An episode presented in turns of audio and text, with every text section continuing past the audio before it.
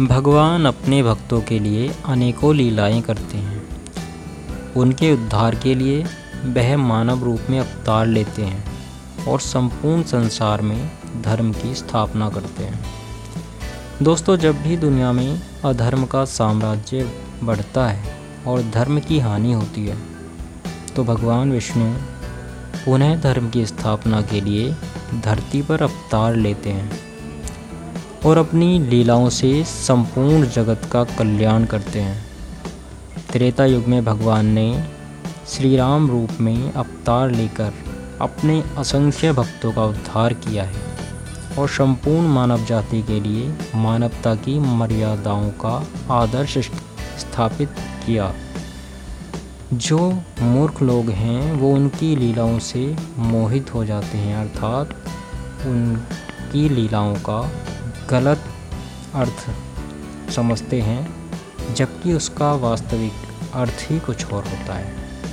और जो उसके पीछे कारण छुपा होता है, वह लोग समझ ही नहीं पाते। उसे वही समझ पाते हैं, जिनकी बुद्धि मोह माया से परे है। रामायण से हमें जीवन जीने के आदर्श पता चलते हैं। जिन्हें हम अपने जीवन में अपनाकर, अपने कर्तव्यों का सही ढंग से पालन कर सकते हैं। कलयुग में रामायण के सुनने और सुनाने से ही लोगों का उद्धार हो जाता है। भगवान ने यह लीला कलयुग में मानव जाति के कल्याण के लिए ही की थी, जिसे लोग सुनकर ही सहज ही मोक्ष को प्राप्त कर सकते हैं।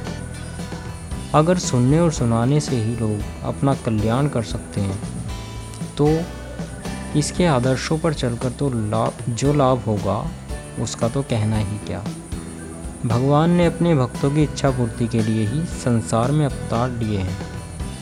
राजा दशरथ और माता कौशल्या ने अपने पूर्व जन्मों में घोर तपस्या करके भगवान विष्णु से यह वरदान मांगा था कि हमें आपके जैसा पुत्र प्राप्त हो। तो भगवान ने उन्हें वरदान दिया था कि मैं त्रेता युग में राम रूप में अवतार लेकर तुम्हारी इच्छा पूर्ति करूँगा। और तुम्हारे इस वरदान से जगत का भी कल्याण होगा। राम अवतार में भगवान ने शिष्य का धर्म, पुत्र का धर्म, भाई का धर्म, मित्र का धर्म और युद्ध का धर्म भली भांति निभाया है। उन्होंने मनुष्यों के सभी धर्म, कर्तव्य का आदर्श स्थाप, स्थापित किया है।